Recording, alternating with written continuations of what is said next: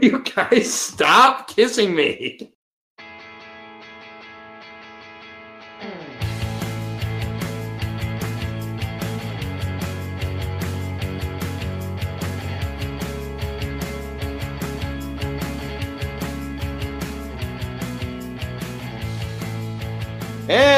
And welcome everybody to episode 19 of Digesting Cinema with Aaron and Christina. I'm your host, Aaron, and as always, I'm joined by my host, Christina. And this week we are covering movies under a million dollars. And our choice 1996's Swingers, directed by Douglas Liman, written and starring Jon Favreau, as well as Vince Vaughn. Before we hop into the or swing into this movie, I can't believe I fucked that up. Before we swing into this movie, I'm over to my fellow host Christina. It's been a long time. We sound like we're podcasting all the time now together. How are you? I'm just so excited that it's just me and you again to really like soak in this movie together. As Yeah. much as I love having guests on, it is nice when it's just the two of us. Yeah, we love our guests. There is something special about when it's just you and I. Just a couple of podcasters talking about swinging, you know, Yeah. talking about swingers. Speaking of swingers, do you want our synopsis first and then just jump right in? So let's hold off. I know we're eager because it's been a while since just the two of us. We a want- great synopsis. It's one Yeah. single sentence.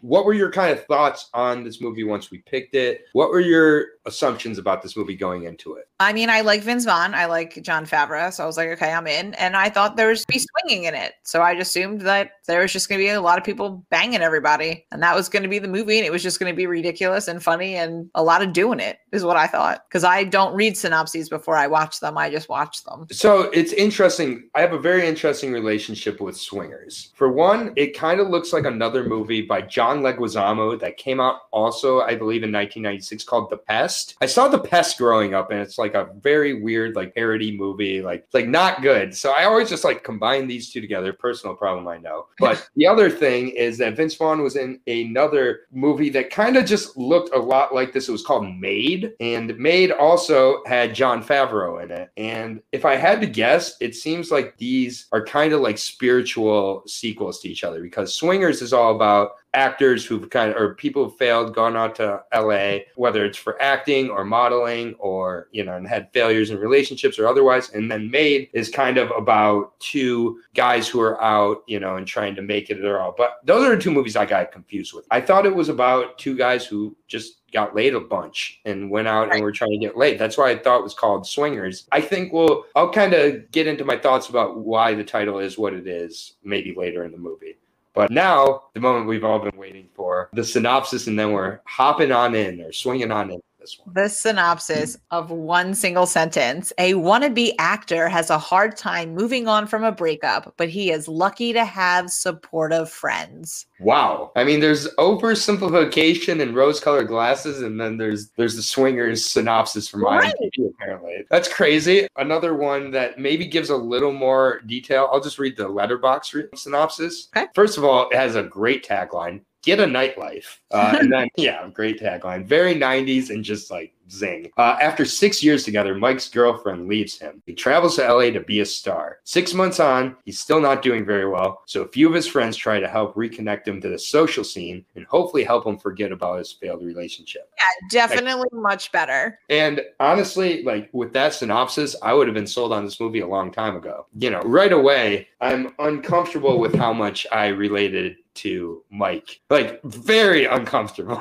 I think though that like Mike Mike's the part of ourselves that we didn't really want like we don't ever want to admit it. Like when you go through a breakup like that, especially when it seems abrupt or it's this long-term thing or you're the one that's essentially getting rejected, it hurts. And it mm-hmm. hurts a lot. And it's not even, you know, you're facing rejection, which is never fun to be around. And then you're just leaving this life that you were already comfortable with. And then, it, you know, we know it. Something funny happens. Who do you want to call? Something bad happens. Who do you want to call? And you can't like reach out to that person. And it's this movie depicted all of the things that like we never want to admit to ourselves. Like, I would never act like that. Like, yes, we've all acted like this. We've all been truly that sad and pathetic. And it jumps you right into it. Ron Livingston also in this movie, and Ron Livingston, my favorite character in this movie, actually.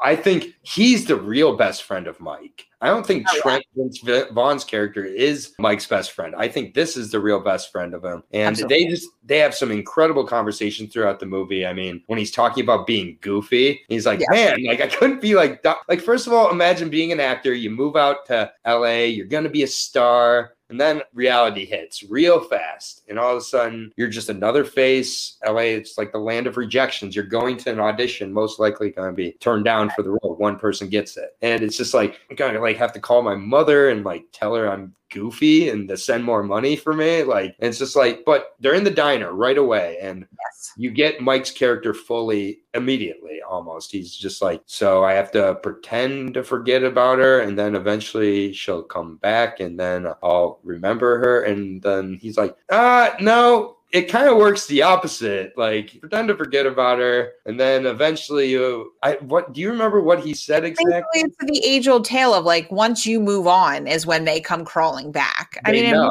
all been there, right? It's like they know. It's like an alarm goes off, or it's like I'm finally moving on with, Mhm. even if it's not without you know without a person i'm moving on with my life. Something's good happening for me professionally. Something's good happening for me emotionally. Or i did meet somebody else and boom what happens? Your phone is a ringing and they're like i missed you and it's like tale as old as time. We've all been there. It's from 1996, and I've said within the last six months, without getting too much into my own personal history, she knows. It's like Yep. she knows. yep. It's just like it's even if they're not connected to you, there's an aura of happiness that is picked up Yep. somewhere in that ether. That then all of a sudden you have you're at a crossroad where you have to make your decision with your new maybe relationship. Oh, am I gonna take 10 steps back here after finally getting myself out of this. I know that after every single breakup I've had, there's been at least a certain period of time where I've decided I have to be miserable right now. I need to not do anything to take myself out of that misery. And it always goes too long, which is when friends come in and are like, yo, dude, it's been six months. You haven't left that. It's just like we all know how quick time can pass over this last year. It's Right. like we're all going to be Mike going back out in- into the scene, dating And or not.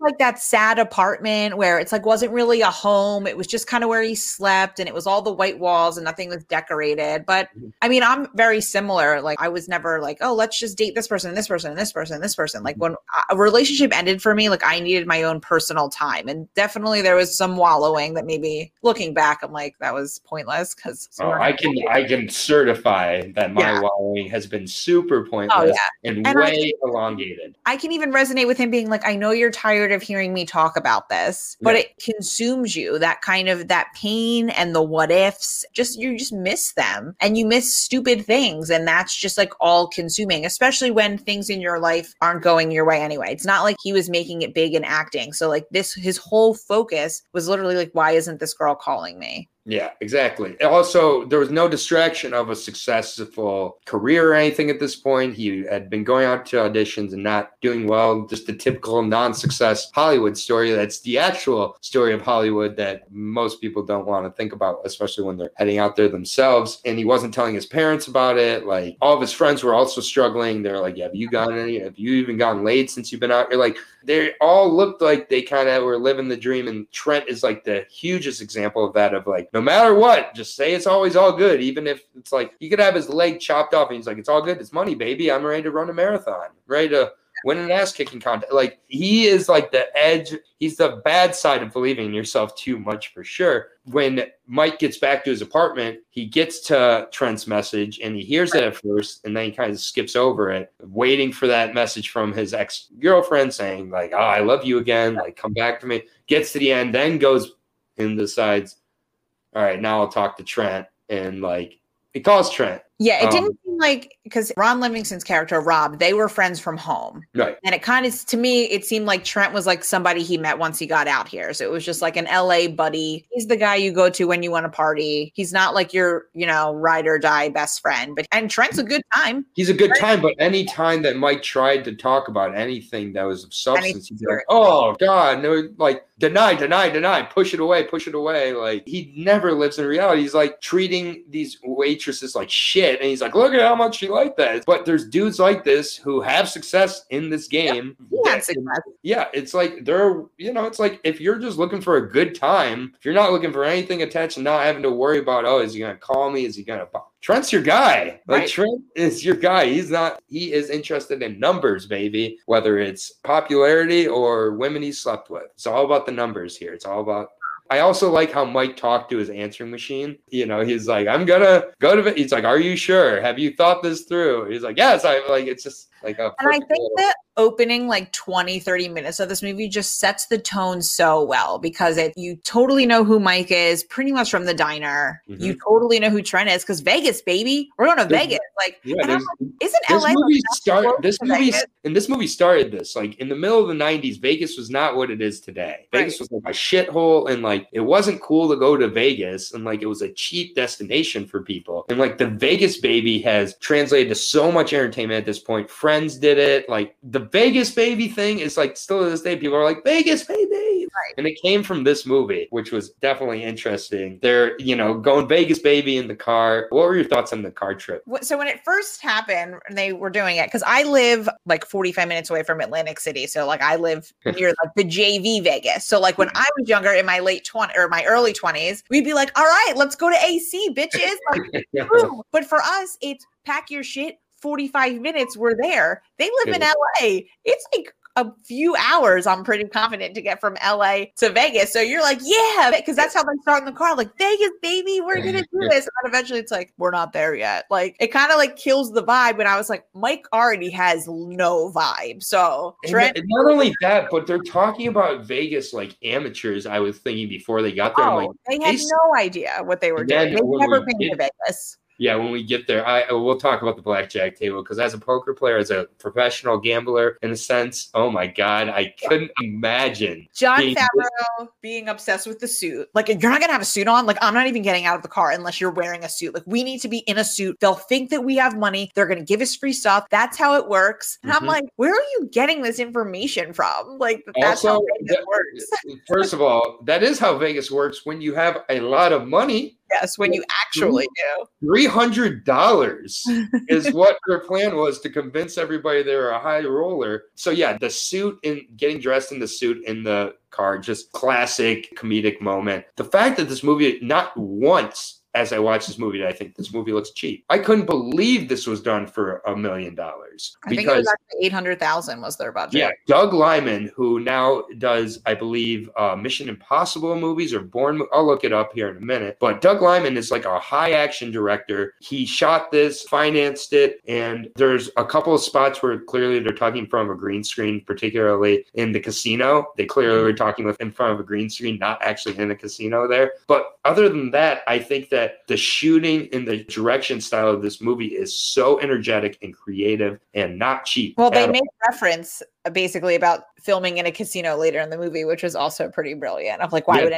anybody like? No one would actually, you know, do that or like I, you know, give props to people that do. Yeah, it was straight up just a meta commentary on how they were shooting the movie themselves. Brilliant. They do the homage to Reservoir Dogs as well. They talk about Quentin Tarantino and how he's derivative, which now at this point people have accepted, and even Quentin Tarantino has admitted. But I'm not sure in like 1996 that was Pulp Fiction had just come out like a couple years beforehand, which is like yeah, and, and it's like, but every single one of Tarantino's work is derivative. He would not deny that himself. So yeah, I think those conversations are just like some of my favorite conversations. There's just a naturalness to this movie that I was not anticipating throughout, which I really appreciated. So we get to Vegas, get to the high roller table where, first of all, like everybody knows you put the money down on the table. Like it's not, a you don't just like Well, hand it like you got like the old man there with clearly his sugar babies and like yeah, matching two red dress.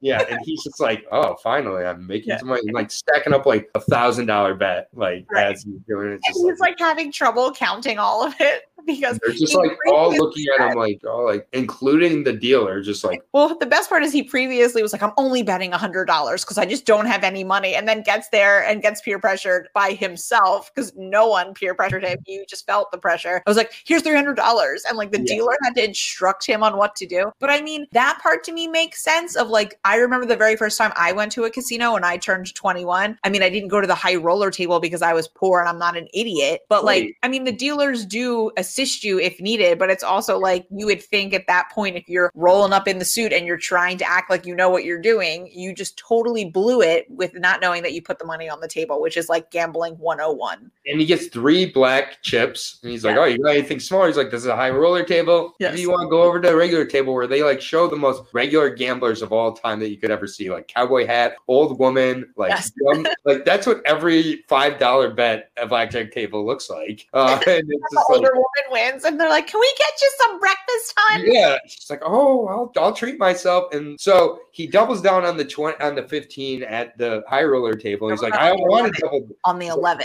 Yeah, but you have to double down on eleven. It's one of the only parts of that scene that he did correctly was doubling down on that eleven. It's not his fault. He got a seven, and then the fucking dealer got a four card twenty one. Like you gotta live with that. Like as a gambler, like I'm like you shouldn't even be mad at that. Like you made the right choice. You just lost. But so now he's at the low roller table. They're there for a minute, and like you know, the woman is basically living his dream of getting comped. Breakfast buffet at that, not quite a room, but still, like she's having the time of her life. She didn't double down her 11 and got a 21 with like five cards or something. Like it was like she hit on a 17. And one of the parts that did bother me was the people at the table were clapping as she had a 17. If you hit on a 17, we're playing against the fucking dealer, okay, lady? Like you are taking away bus cards there. So like I didn't quite buy that anybody because like when you're at a table and someone's making bad choices, like you don't get excited about it. But it added a comedic effect. Then they're cashing out and Trent's like, oh, up twenty dollars minus the first table where you lost two hundred dollars. So it's like Right.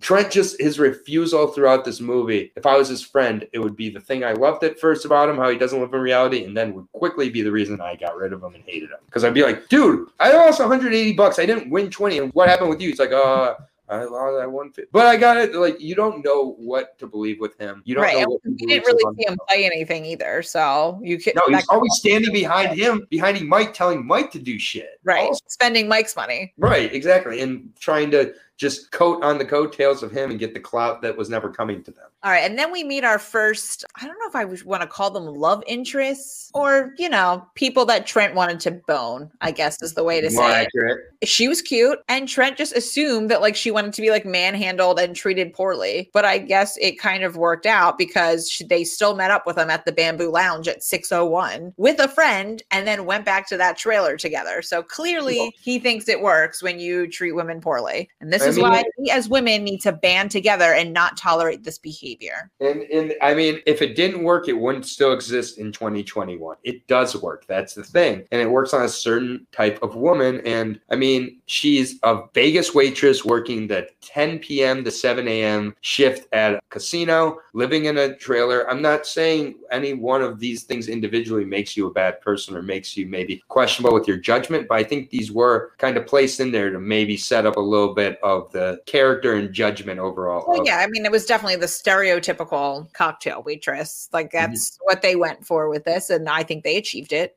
But yeah, I mean, and you know, Vince Vaughn, he's very tall, so handsome in this movie too. Like, was. I was like, am I into Vince Vaughn and Jon Favreau? Because like I'm Yeah. not into them in real life, but in this movie, I am a little bit, and I felt very strange about that. it's very clear that when you're rich, your face gets fatter because Yeah. both of you guys have like twice as big of a face as they did in this movie. Like, it's like jarring. Like, I'm like, wow. When you get fat, your face gets fatter. I don't think it has anything to do with money. Well, I mean, either way, we're not digesting alcoholism on this podcast, but it seems like there might be a little bit of that in these guys because they got booze space now. Both of them. Both of them got booze space. Oh But my- That's okay. Yeah, it, it's just the whole Vegas scene. I just think was hilarious, though. It and just when Mike is bursting through uh, to the room and Trent thinks he needs a condom. No, of course not. He's been talking about his ex girlfriend with the woman Right. he was supposed to just be there to hook up with. Like, and you know, it's like I haven't quite been to that extent before, but I definitely have been in situations where I possibly could have had some romantic advances, and I ruined them by bringing up my past or not being. Yeah,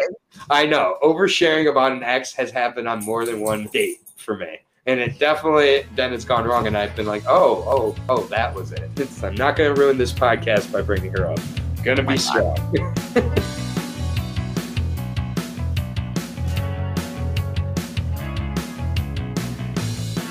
All right, and moving on from Vegas now, uh, we get back to LA after our trip to Vegas, which for Trent, I'm sure he said is a rousing success and achieved everything he wanted. He got laid and didn't lose any money because he didn't risk any money. Mike was just like, why did I do this? But they're back. We're now over at their friend Sue's house, played by Patrick Van Horn. Never really seen this guy in anything before, because, which is interesting because there's a lot of familiar faces the Ron Livingstons, the Heather Grahams, the Jon Favreau's, Vince Vaughn's, and Sue was an interesting character for sure. Another kind of failure in LA who's just trying his best to appear in a certain way, but not really possessing those true characteristics, but wanting the appearance of it. It's kind of a running theme for a lot of the characters in this and just LA overall. Particularly the scene I really liked. I loved watching them play NHL 94 which I know this seems like a very small scene, but I just think it was something that wasn't quite done in movies yet to this point of showing kind of how guys would hang out together and just like get into these just like little kind of arguments that weren't about the game, but kind of about more than the game. And then they end up like fighting on the ground. I just thought like this is like a nice little scene where all these Yeah, guys. and it shows kind of- their dynamic. Yeah, in the sense of like Mike is still kind of like not totally in the friend group because it was like, all right, the food's here, like Mike, you go get it, and then it was like, no, give me money, no, no, just pay for it, da, da, da. and it was like, fine, pause the game, pause the game, and then Vince Vaughn doesn't pause the game, and then he makes Wayne Gretzky bleed, and then it's like now they're gonna wrestle, and I'm like, oh my god, this is that part to me felt like it wasn't in a movie, like that felt like so real and authentic, like that's exactly I'm how saying. things would happen. Yeah, and that's why I like in this movie that's 96 minutes, it still takes time to have a scene that really doesn't impact the plot, but impacts the characters and your Right. dynamics. And just like you can see, like Trent and Sue, they're sitting on the couch, and like Mike is on like a lawn chair, like on the floor. Like it's the like chair that the third friend at the sleepover gets because the two best friends get the couch and the controller. Right.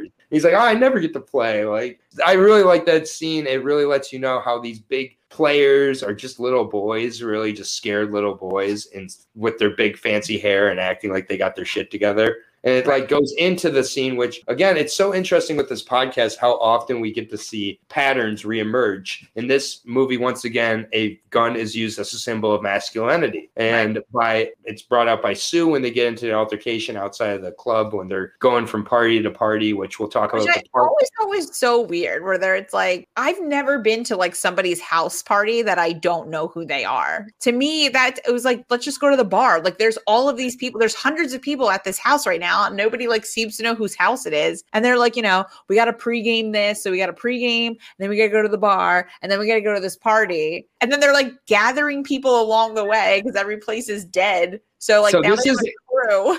this whole scene and the whole party atmosphere and their whole objectives with the party and going to all these parties, it reminded me, especially Mike's feelings with it, so much of me in high school or college. I never was the big party person. I always had to be convinced to go to parties. And every time I went to them, it felt like I didn't know anybody for one. So it really didn't make a difference if I did or didn't know anybody.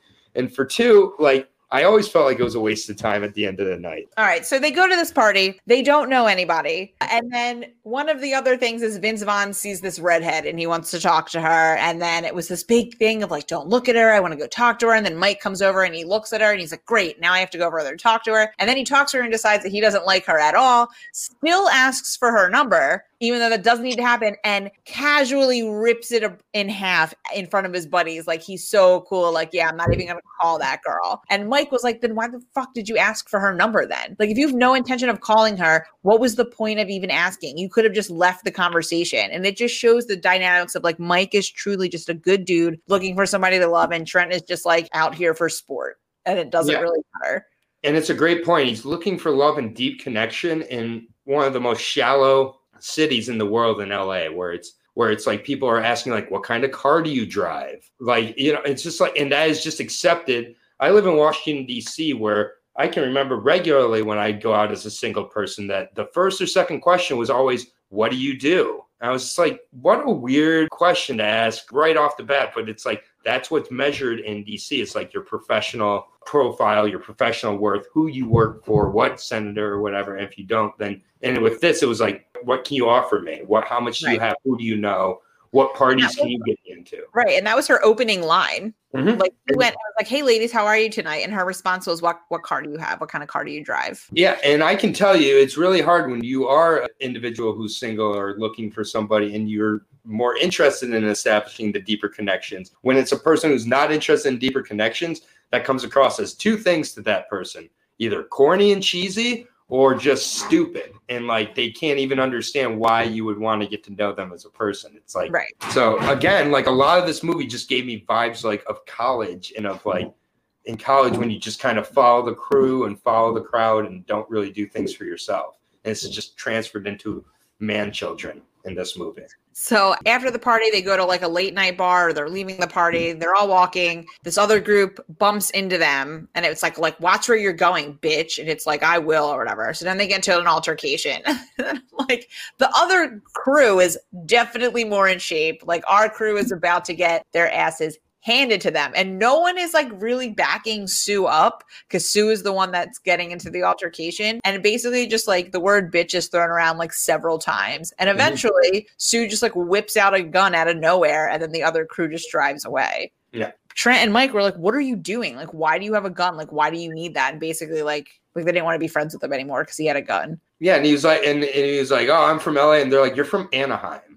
And it's like there's this constant thread within this friend group of people other than Mike being so unwilling to be themselves, and then in turn ridiculing Mike for so being himself and actually talking about his feelings and actually talking about how things affect him and actually trying to do things for his own like desires and that being ridiculed by this group of people who are a bunch of fake wannabes interestingly right. enough yeah, it was just they always one of them has to be they want to be liked. They want to be the popular one of the group. So it was like who's the alpha male, who's the one that's dominating the situation and a lot of the times it's Vince Vaughn like he's the charismatic one. But yeah, like he was like, you know, there's a threat. It's threatening to live in LA. And he's like, "Bro, I'm from New York. Like what are you talking about? Like I know no, this is not threatening here. Like you're not in point, you're not Snoop Dogg.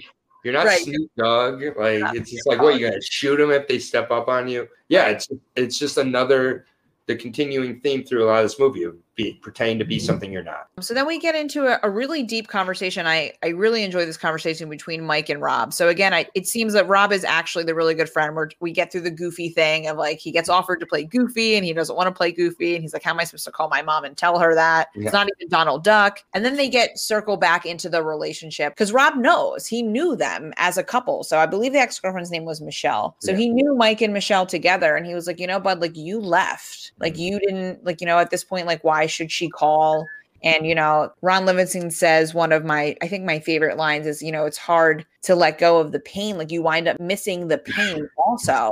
Yep. And it's like, well, why? It's like, because you've lived with that so long. Like it eventually that pain, that misery, that sorrow becomes a part of you. And when it's like you're afraid to let it go, because it's become your identity for so long and you like it almost brings you comfort to have that there. Is like that's like your thing like i'm the sad person i'm the i'm sad over my breakup i'm missing her like that's my mm. identity now. And once you let go of that pain there's nothing left of that person. It goes back to that first conversation where it's like you've forgotten you've forgotten about him eventually and that fear of having forgetting that is like too much for people, I think, at some point because they'd rather have that than nothing at all, they believe. Right. Um, yeah, I just, I mean, yeah, the moments with Rob, who Ron Livingston's character was, I think, are the strongest dramatic moments, um, most sharply written moments in this movie. But you know, I am glad that the friend we spend most of the time with is Trent. We get into uh, we get into a reason this is really called Swingers. I think there's a couple reasons this is called Swingers. One, shout out to Big Bad Voodoo Daddies. They were in this movie, Zoot Suit Riot. We do you remember the swing revival of 1997 with Brian yeah. Orchestra and Big Bad Voodoo Daddies and the Cherry Poppin' Daddies? Like swing, swing music, definitely the part of this movie that aged the worst. Swing, not a thing anymore. like the swing revival lasted a year, and that is definitely the part of this movie that has aged it the most. But I love that it was Big Bad Voodoo Daddies who play there. I love the thematic kind of symbolism behind Mike getting to dance there and being viewed dancing. It's like him finally taking those next steps to relive. Yeah.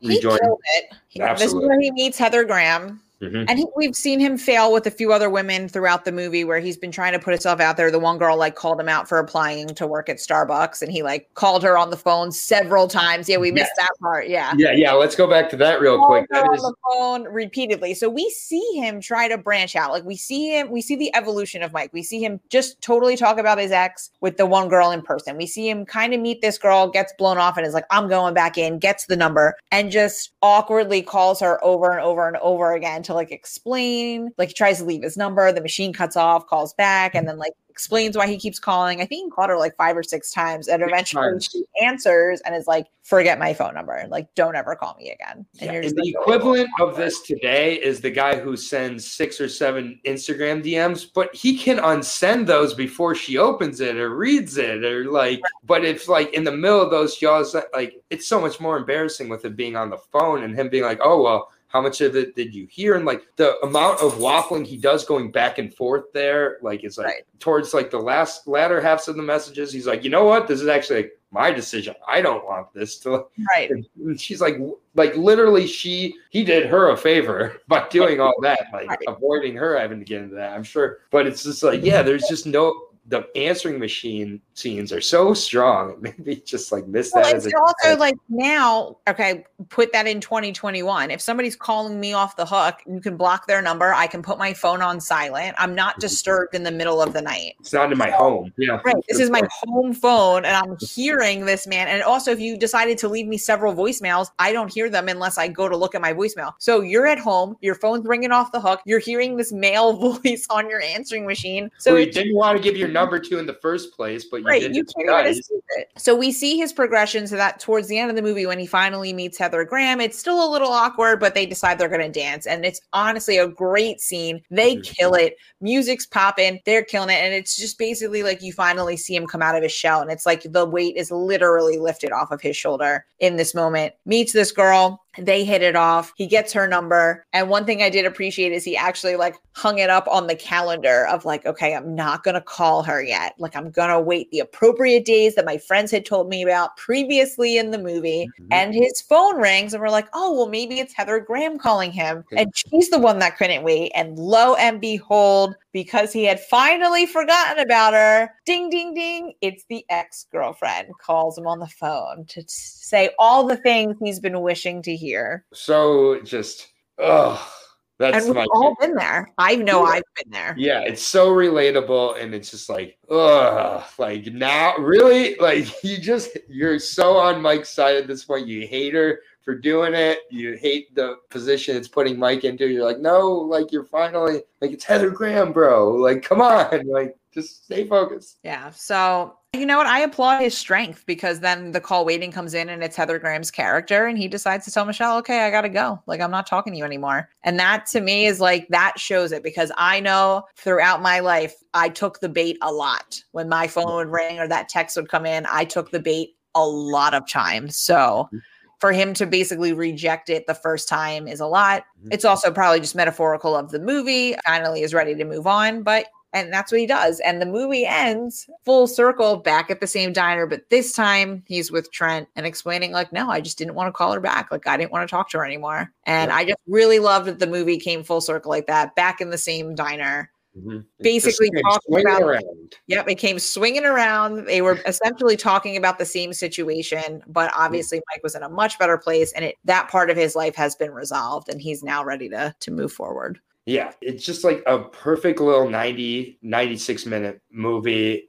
Yep. Trudges into so many different realms, uses a lot of different shooting styles creatively, uses its budget here. This movie could have easily been blown out into like a Vegas extravaganza where Right. like there were tons of, I mean, it was very minimal, yet at no point felt like it was missing anything, which I loved. And yeah, the name Swingers, it's something I kept thinking about through the movie, why it was called that. Because it's like they weren't swinging couples. They're swingers because, like, I think if you're out in LA, there's a bit of your character that just is a swinger. Like it's swing, meaning it swings for the fence, goes for it. Like you do not go out to LA and try to become a star because you're not going for it because you don't believe in yourself, because you don't put yourself out there you know take your shots and you know it could be swingers with relationships swingers with jobs swingers with going from out new york to la whatever it is but i think that's really what the meaning of the title was for me. I don't know if you even kind of had any thoughts about why you think it was called Swingers. Yeah, maybe it's because he likes swing music,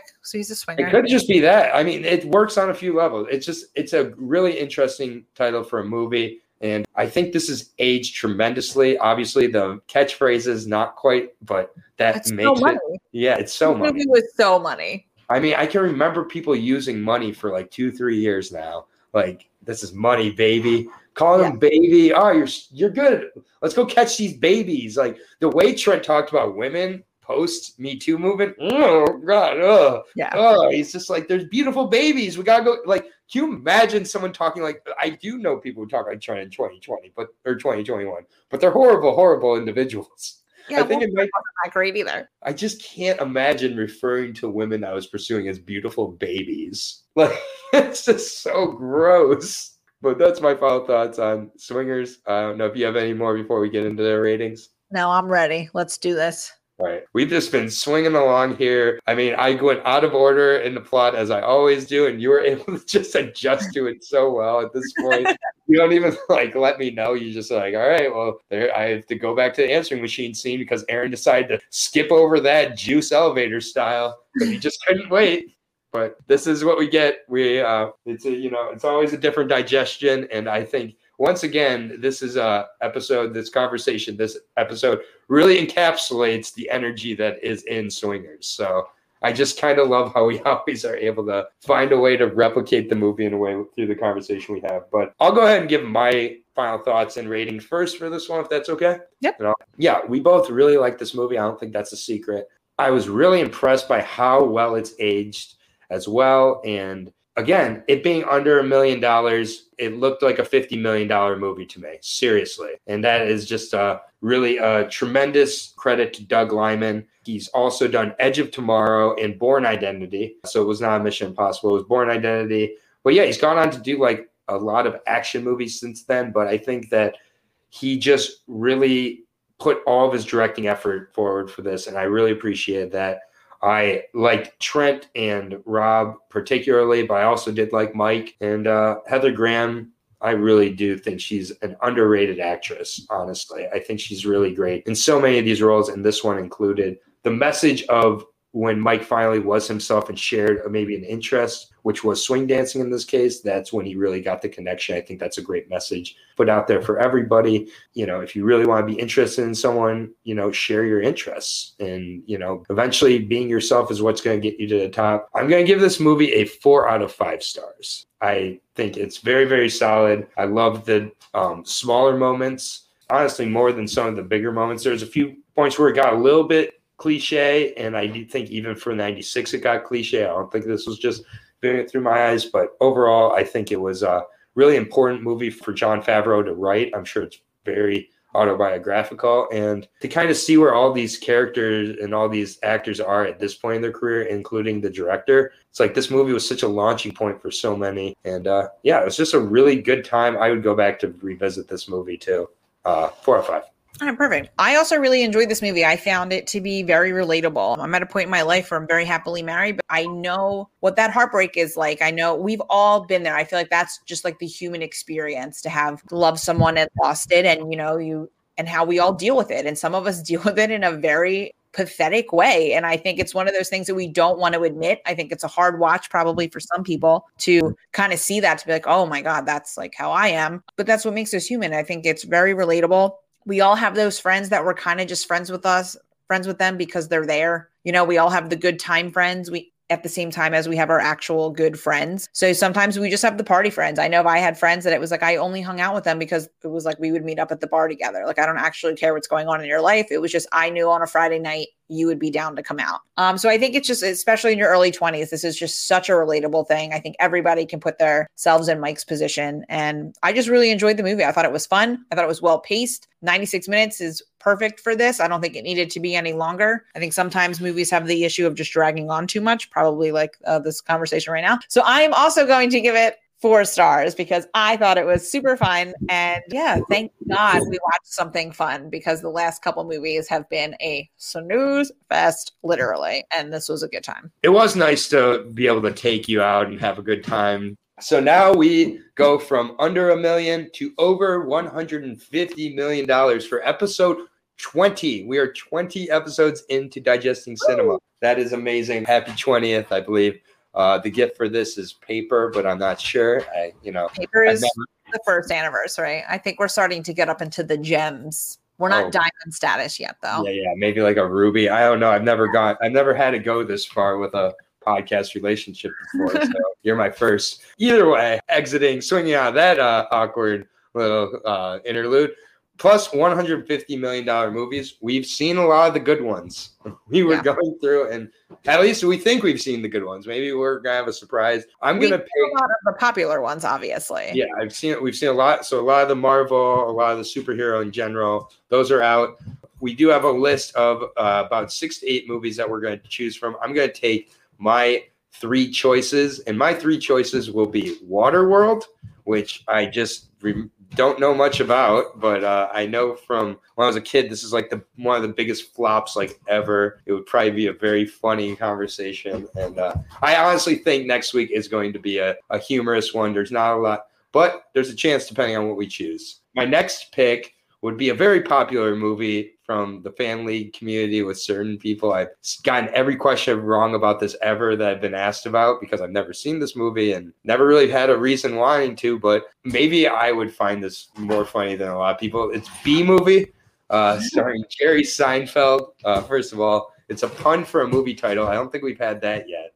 So uh, to knock that off the list, I doubt any women get punched in the face unless a bee lands on their face and then a guy punches him trying to hit the bee. So we'd avoid uh, domestic abuse. That's always good to try to do. And yeah, I think it could be. I don't think we've had too many or any animated films.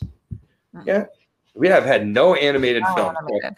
So what better animated film to start with than B movie? And I'm gonna I'm gonna surprise some people with my last recommendation. It's from a franchise I've never seen one movie from, a franchise that every time it's brought up, I kind of get upset. Uh, if you don't know at this point, it's the Harry Potter franchise. None of the Harry Potter movies, however, because I haven't seen any of those yet, and I'm not planning to. But Fantastic Beasts and Where to Find Them. I would love to have a honest, open reaction to that movie, having no context from Harry Potter. I'm a huge Colin Farrell fan, huge, huge Colin Farrell fan. I also like Eddie Redmayne. I'd be interested to see my, you know, virgin eyes from the Harry Potter franchise to view this movie, and maybe I have a take on this movie that most people who are fans of the franchise don't have. So maybe not having the connection to previous work maybe causes me to enjoy this a little more. So my three are Waterworld, B movie, and the Fantastic Beasts and where to find them. So one from the 90s, one 2000, one 2010. What are your suggestions, Christina? All right, I'm just gonna go. I just I'm going with movies truly that I just haven't seen. It's not necessarily that I've been dying to see them or that I think they're great. It's just I looked at the list and was like, okay, these movies I haven't seen all the way through. I am going to go with Oz the Great and Powerful because I liked the original Wizard of Oz. I am also going to go with Pan because Peter Pan is one of my favorites but the face Aaron is making right now makes me think I shouldn't have suggested that one. Again, I don't know much about these movies. I didn't research them. And the last one, because I love Margot Robbie with like an absolute passion, I'm going to say The Legend of Tarzan. Oh my goodness. Um, those are three uh, movies.